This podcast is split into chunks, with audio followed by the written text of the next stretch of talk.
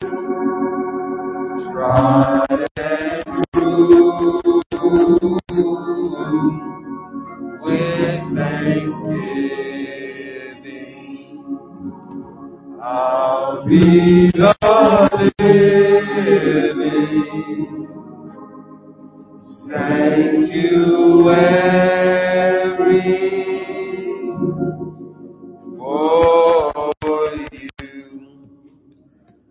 bless you. Good morning. This is the day the Lord has made. Let us rejoice and be glad in it. As we prepare to worship our God and lift up his holy name, we want to welcome you to join us this time of fellowship and worship one together a little something like this.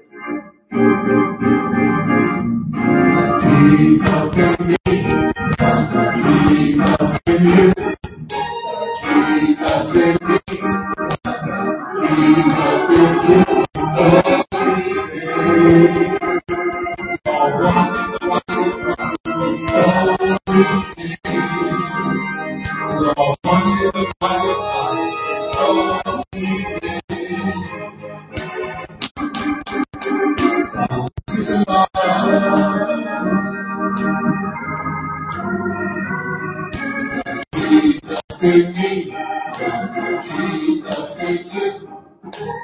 Jesus, we need. Jesus, we need.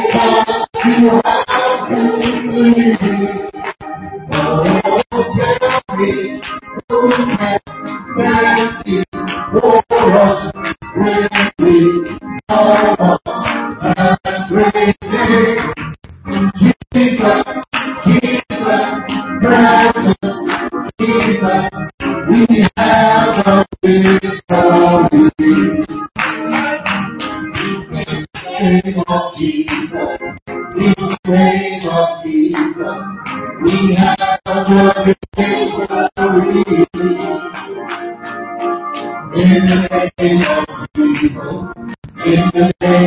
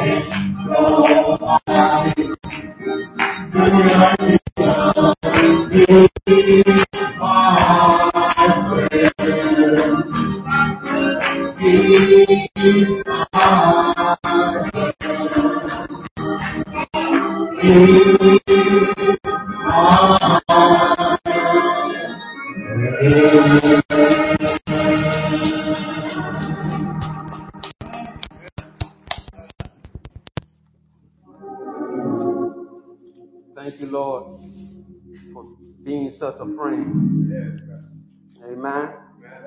Can nobody do us like Jesus? Let's look to our Lord for encouragement today through his word, coming from the gospel according to Mark, uh, third chapter.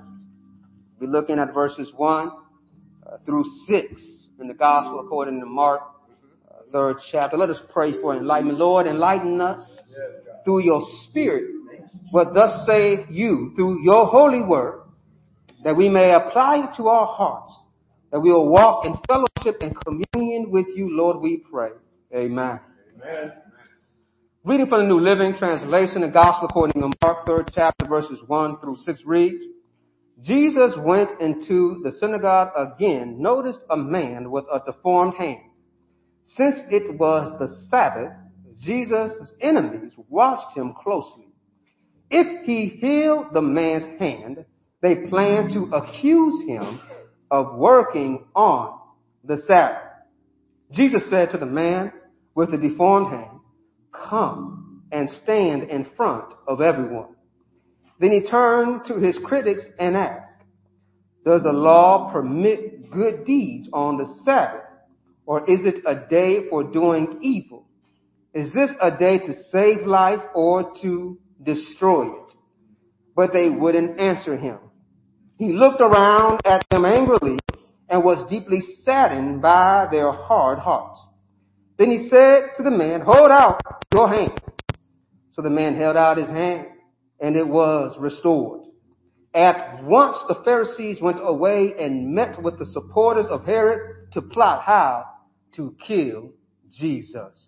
Praise God for his word. Amen. You may be seated as we continue on to worship.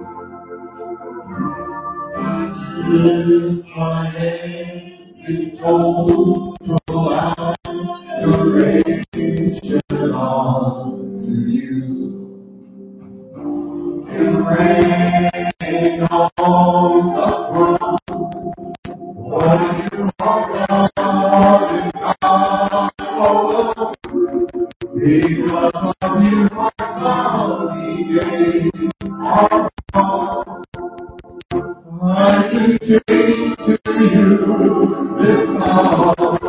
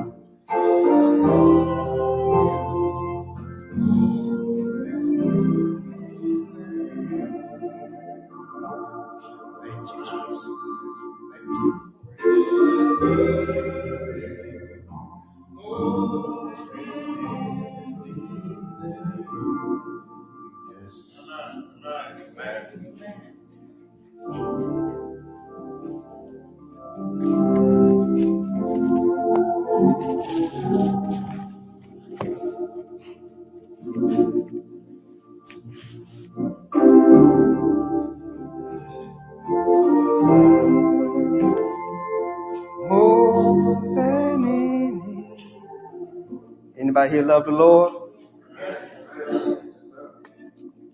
Lord, I love you more than anything. Lord, we surrender to you. Lord, we love you with all our heart, with all our might, with all our strength. We thank you that we know what love looks like because you showed us on the cross, on Calvary. You bled and died for us. And Lord, we thank you that you loved us before we even understood what love is. But because of your great expression, we now know what love is. And so, Father, we ask you to continue to change our hearts to be more like you.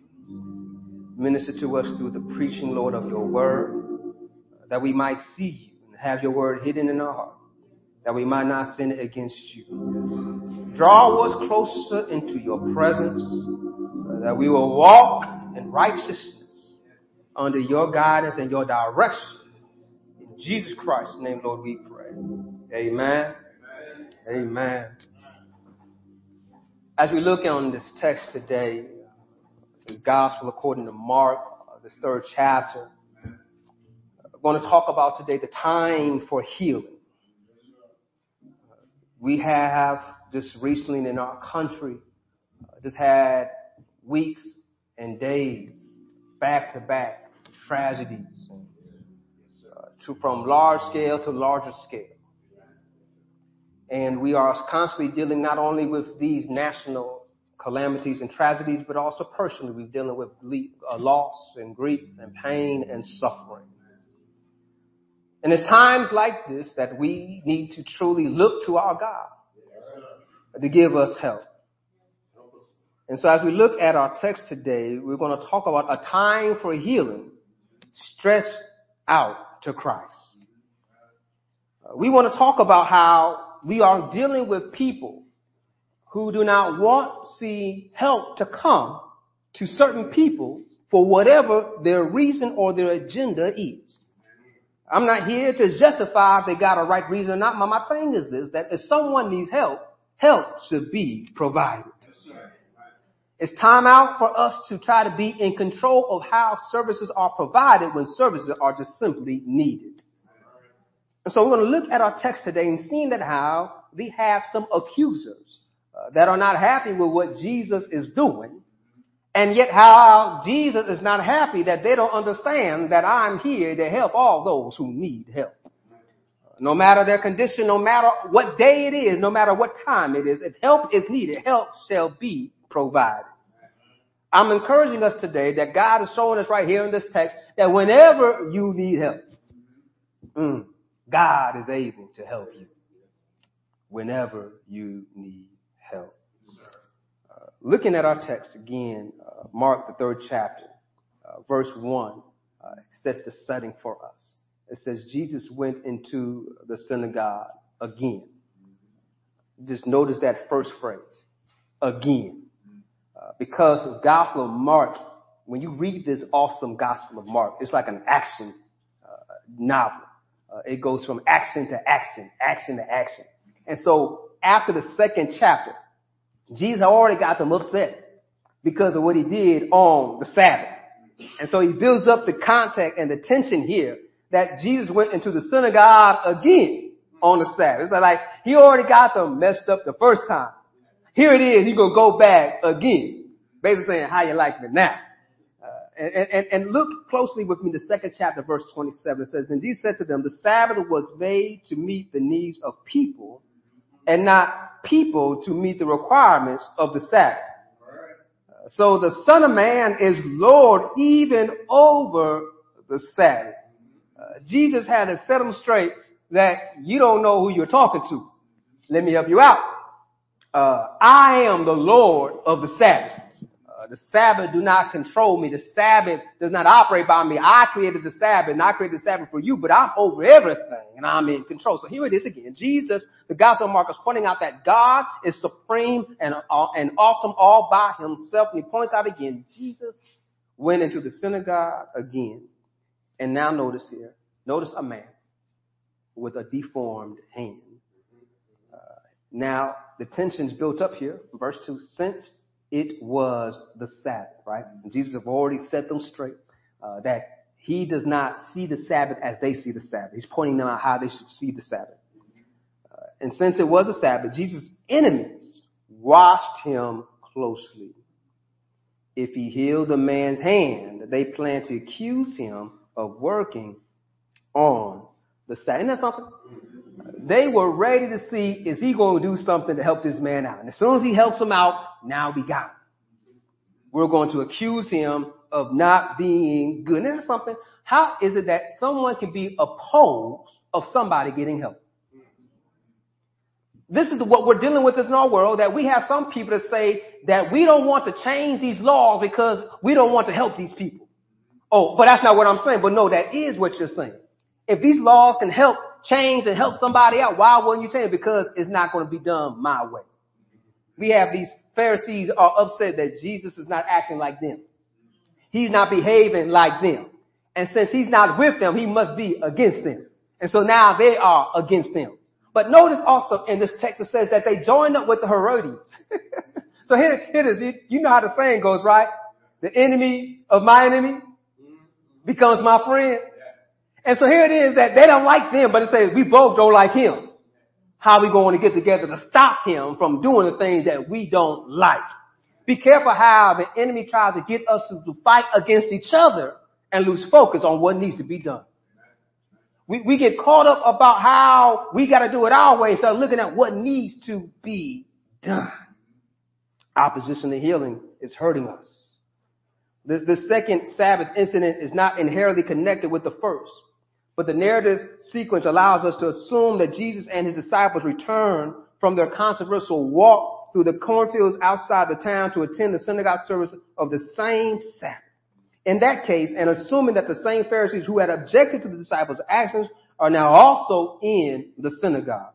The atmosphere is already charged and they're watching Jesus. They are not neutral in their interests but yet they are concerned about what he is doing that's not the same way as they would do it. In their terms, it may be unorthodox what Jesus is doing. And now Jesus' actions is causing them to be annoyed, upset, and stirred by his actions.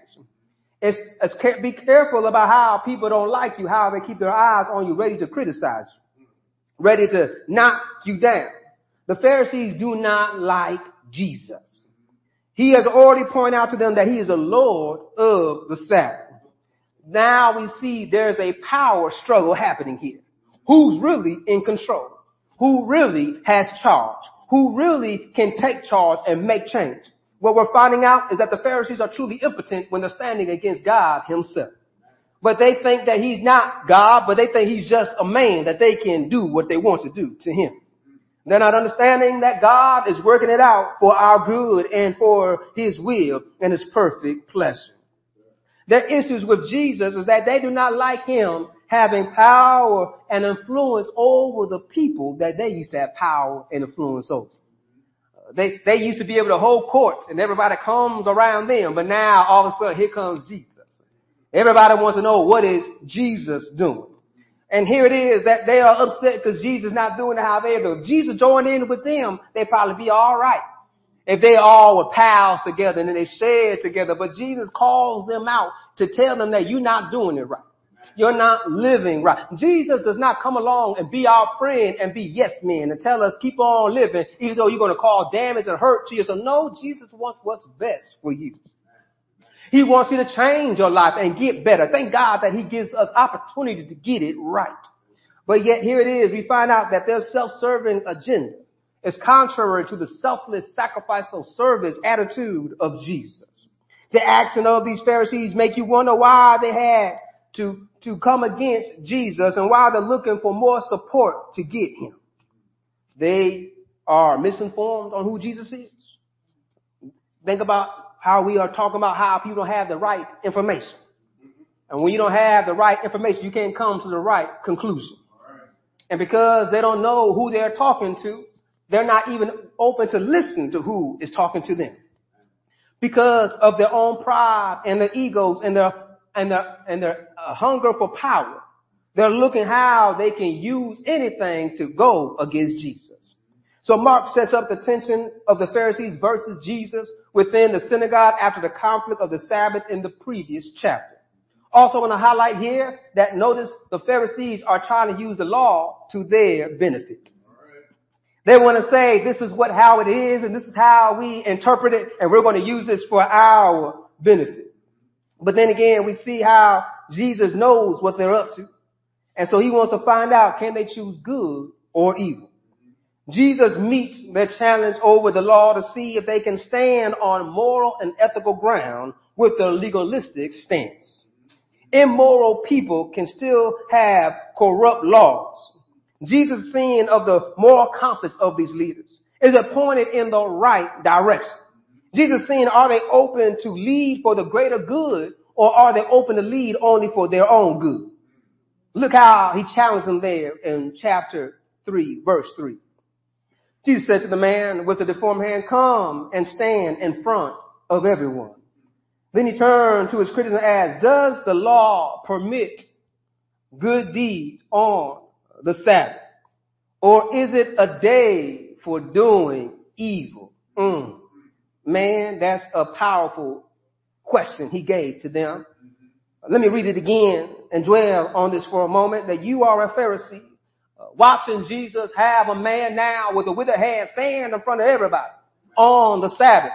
And now everybody knows you accuse him and he's challenging you and ask you this question. Does the law permit good deeds on the Sabbath or is it a day of doing evil? Mm. Is this a day to save life or to destroy? We are troubled when we look at how they responded but they wouldn't answer him. Their pride freezes them to answer the question they know to be right. But they would lose power. They would lose influence if they would answer correctly before Jesus. They would have to admit the error of their judgment. I don't understand how people like to hold on to the power and be wrong even unto death. People like to hold on to being right even when they know they are wrong. This is why we see people apologize so that they can remove punishment but not have to admit guilt. Y'all don't hear me? They don't admit I've done anything wrong, but yet I had to deal with this consequence, but I didn't do anything wrong. There's no admission of guilt. That's sort of kind of how the thing goes about how when President Nixon accepted, right, the part of me that's admission of guilt. But he keep on saying, I'm not a crook. right? He understands that's what you say, but I'm going to say, I'm not guilty. I'm did not commit a crime.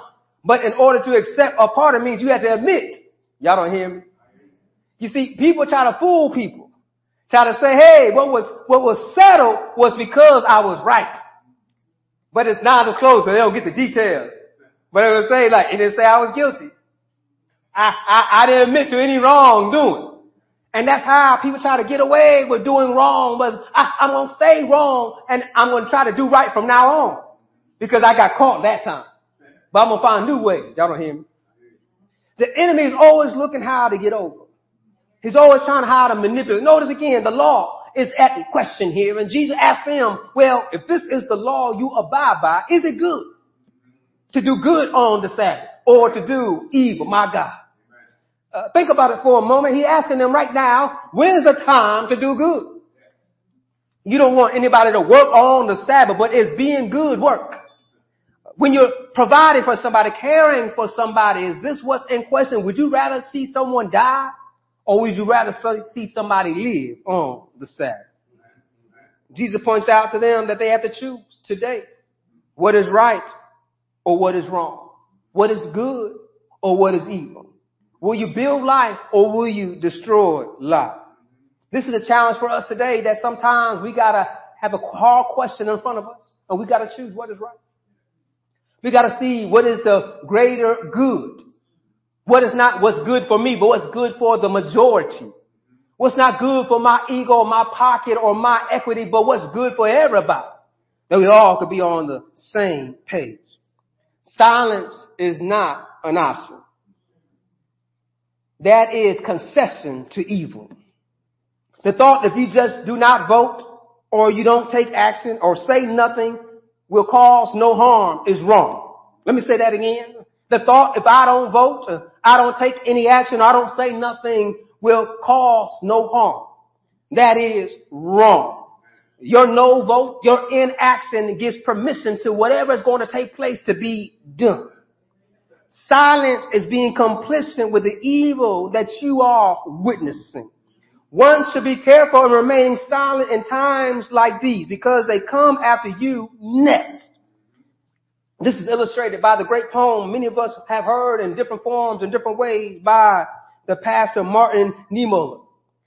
First, they came, it is called. He quotes this many times in many places, in many sections, in different ways. But one common way that has posted in many places that first they came for the socialists. And I did not speak out because I was not a socialist. Then they came for the trade unionists, and I did not speak out because I was not a trade unionist. Then they came for the Jews, and I did not speak out because I was not a Jew. Then they came for me, and there was no one left to speak for me. Be careful with your silence being complicit that they'll be coming after you next. When we are allowing evil to be done in front of us because we don't want to speak up, because we don't want to speak out, because we don't want to upset somebody or get somebody in danger because we know what is right, but we're going to sit back and watch what is being done and evil and wrong and be quiet does not make sense. Micah 6 and 8 tells us what God wants. No, O people, the Lord has told you what is good. And this is what he requires of you. To do what is right. To love mercy.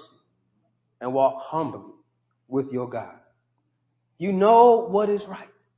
So do what is right. Don't try to please people, but look to please God. By pleasing God, you, everything's gonna work out. You might get some people upset when you're trying to do what God has called you to do, but I'd rather them upset than God upset.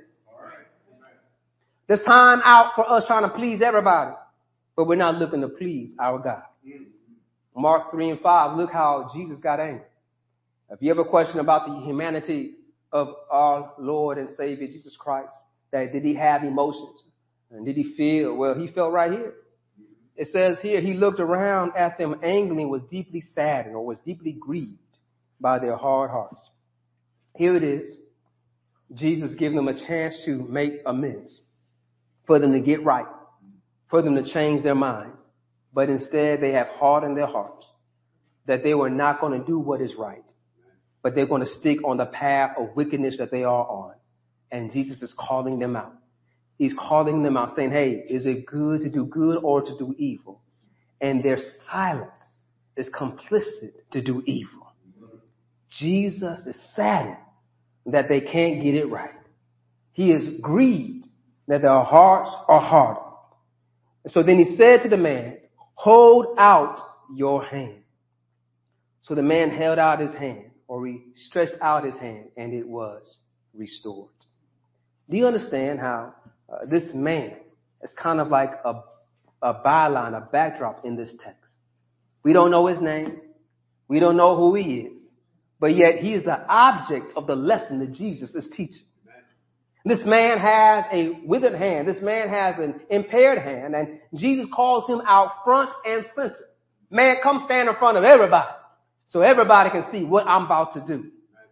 And then he asked them, say, is it good to do good or evil on the Sabbath? Is it good to, to prepare life or to destroy it on the Sabbath? He asked them and they can't say anything. And Jesus is saddened and he's grieved and hurt by their silence. But yet notice their impotence, their silence does not limit his ability to do what is good. Thank God. That, that when, when evil do come around, when good men stand up, hallelujah, that's how we return evil. So here it is. One man, Jesus himself says, I can fix this situation. Stretch out your hand. We say God is good all the time and all the time. God is good. Well, we are to do good all the time and all the time do good. We are to seek what is holy and righteous as we serve the Lord. Jesus is teaching them to show them that the error of their ways and how they can change and get right. Jesus desires for them to repent and turn, but their hearts were hardened and they grieved Jesus. Isn't that something? Jesus wanted them to turn. He wanted them to change, but they did not. and he grieved their hardness. They failed to see Jesus for who he is, the Son of God, who takes away the sin of the world. Do you understand how when Jesus was going into Jerusalem for this final time, he wept, knowing that there were going to be people that rejected him. He was moved, but like, I'm about to die for, but if only you knew what I'm going through. See, we ought to thank our God. He does not give up on us even when we are hard headed. When we're headed down the wrong direction, willfully and joyfully doing the wrong things we should not be doing. We should thank God that He's always doing what is good when we are so much doing so much evil around us. In the end, God will restore all things, but we must not give up hope in the midst of so much tragedy, so much trauma, and so much grief, so much what we're dealing with that we don't think that we can get out, but yet we can realize even when we got people around us that don't want good to be done for us, that if we can just stretch out, haha, God can still do, regardless of the enemies around us. No, notice here in the text, nobody spoke up for this man. They all were quiet, like, nah, we're not going to get caught up in this because we don't want to lose face. But yet Jesus realized that I am called to do what is good. And Jesus being with us is more than a world against us. When Jesus tells us, man, to come and stand in front of everyone, he has put this man in a particular position of opposition of his enemies. I'm encouraging you that when you stand with Christ, you will be standing against somebody else. And it's a time that you want to realize that you might be feeling like you're all by yourself. Notice the text that he was standing by himself, but yet he wasn't by himself. Because Jesus was right there. When Jesus sets the stage for what's going to be done in our lives, all we got to do is just sit back and just trust in the Lord. Tell your neighbor, stretch out your hand. when you stretch out your hand to Jesus, you're open up to uh, his command and responding to what he's going to do in your life. When you reach towards Jesus, you're reaching towards your hope, you're reaching towards your healing, you're reaching towards your salvation, you're reaching towards a promise that will always be kept. Jesus will always give you a helping hand. We need to be ready to respond to the word of Jesus when, and stand in his presence. Again, this man, we don't know, but yet he responded to the command of Jesus, come here and stand in front of everybody. Again, this man did not ask to be healed, but Jesus says, I'm going to heal you because I see your condition. I see your position and I'm going to help you, even though others think that you should not be helped on today because it's not convenient for them. It's not beneficial to them. But yet it's always good for God to be good. And in Christ, all things will be restored. So we're dealing in a time right now. We're wondering what's going to happen, right? Like uh, we we have people saying how this will pre- uh, change litigations, how they should do this, they should do that, for change to happen within our community. But one thing I know that can change is we can change hearts. Christ can restore all things, and we can get people just to come to know Jesus. They can come and realize that Lord, I'm I'm broken, I'm hurt, and we can stretch out to Him. We can just wait on Jesus to speak and our lives will change and be transformed. Waiting is hard, sometimes painful, but still wait. Let us wait on the Lord. Waiting knowing that hope is on the way. I want to encourage you as we wait, we think about Jeremiah 29 and 10. Y'all know that? Jeremiah 29 10 says, this is what the Lord says. You will be in Babylon for 70 years, but I will come and do you a good thing, for I promise and I will bring you home again when, he, when he's telling them about this, that I, I, I know the plans I have for you. Plans of prosperity and not of perish. But you notice he says that you got to stay there 70 years. Y'all don't hear?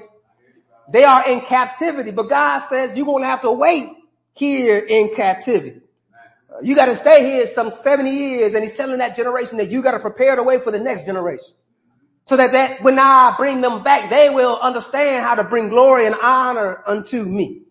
When you understand how to live in the presence of God and trusting Him while you're going through trials and tribulations, we are preparing those who come after us to go and walk in that promise and in that new life. You understand that what's happening in Jeremiah happened with Joshua. Uh, the, the first generation couldn't make it in.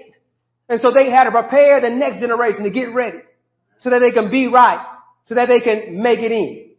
There's times in our lives that we don't get it right that God has to prepare people to make a way for us. We are dealing a time now that our babies are suffering. They're dying in schools. Why is that? Because we have an older generation that's not preparing the way for them to get ready, for them to get right. But now's the time that we need to say, those who know the Lord, should turn it over to God and start living by example. We can no longer be silent. We can no longer just be quiet and say, well, we let them work it out. No, speak up and speak out and tell them it's always time to do the right thing. Injustice, what? Anywhere is a threat to justice everywhere. If we don't speak up now, who's the next person going to get shot? Where's the next supermarket? Where's the next church? Where's the next school? It's going to be right in our neighborhood. And then now we're going to want for change. No, now's the time. Don't wait. Now's the time. We can cry and weep. I, I know some of you have been the same as me. That every time you see the news, talk about these beautiful children and, and hearing about a man dying of a broken heart of his wife that was a teacher that shielded the kids and died. And we're wondering like, Lord, what's going to happen? Well, right now, what can we do? Well, right now, you, there's elections going on. There's choices right now.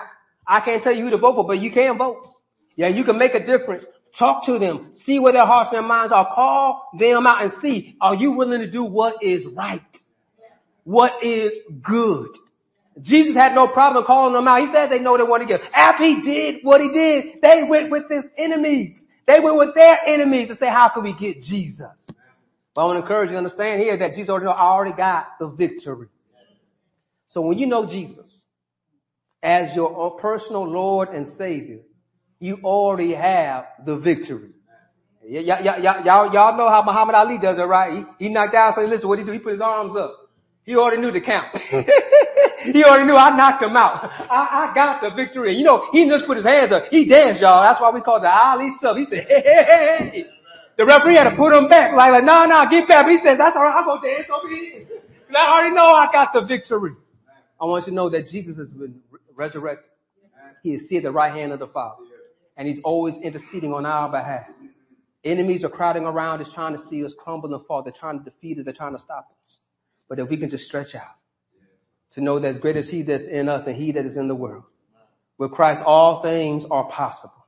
Then we can turn to him and realize that our hearts are broken, our world is damaged, and yet we know that this world is going to pass away and there's going to be a new heaven and a new earth. So why are we trying to fight on and hold the stuff that needs to be changed anyway? So let's turn it over to the Lord and say, Lord, have thine own way. Know that he is in control. Know that he is Lord of all. And know that he has the final say so. Don't get caught on what men say they can do. Know what God can do. God can make mountains crumble. He can make water cease to roar. The wind and the waves obey his command. He can make burning hot fire be as cool as a, as a cool day. As Shadrach, Meshach, and Abednego. He can make hungry lions be little putty cats right there in the place as Daniel. We know that our God can do all things well. And so while we're hurting, while we're in pain, and while people are watching us hurt, notice the crowd watched this man. And they didn't lift up a hand to help him. But when you can lift up your hand. and notice he didn't lift his good hand, it was his bad hand. Take our brokenness, take our pain, take our issues, and give them to Jesus. And he can make all things well. Let us pray. Father, we just thank you that you do all things well. We thank you, Lord, that no matter what we're going through, you're greater than whatever we're going through. And Father, we know that you can pull us through whatever we're going through.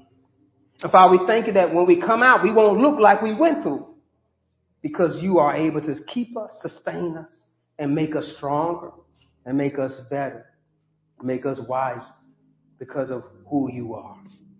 Keep on working in us, oh God. Keep on transforming us. Keep on changing us to help us, oh God. That in the midst of so much hatred, in the midst of so much evil, in the midst of so much wicked, that uh, we don't give up, that we don't give in. But Lord, that we will speak of your word. Speak of your love. Speak of your grace. Speak of your mercy. And may you receive all the glory, Lord, and all the honor now, Lord, I pray as we join in worship that there might be someone who does not know Jesus as their Lord and say, Lord, I pray that they confess with their mouth and believe in their heart that Jesus Christ died on the cross for their sins, that he rose from the grave on the third day, and he exalted and sits at the right hand of the Father and Master. Father, God the Father, God the Son, God the Holy Spirit, we welcome, they welcome you into their hearts. And Lord, we ask you to have thine own way with them. And Lord, we ask to help guide them to a Bible believing, preaching, teaching church where they can grow, they can be baptized, and they can serve and continue to be a, a change agent for your kingdom, for this community, for your world. In Jesus Christ's name, Lord, we pray. Amen. Amen. Those who join us online, thank you for joining us. If you are interested in, in joining this fellowship and learn more, you can continue to reach out to us through our website, www.zionbcpeoria.com, Uh, and our email also on our website. You can download our app where you can also give to God your tithe, your offering, and help contribute to the ministry through our website as well. As we, we conclude our time on live stream, we continue on to worship here, preparing to give God his tithes and our offering. Thank you for joining us. God bless you. May keep until we meet again.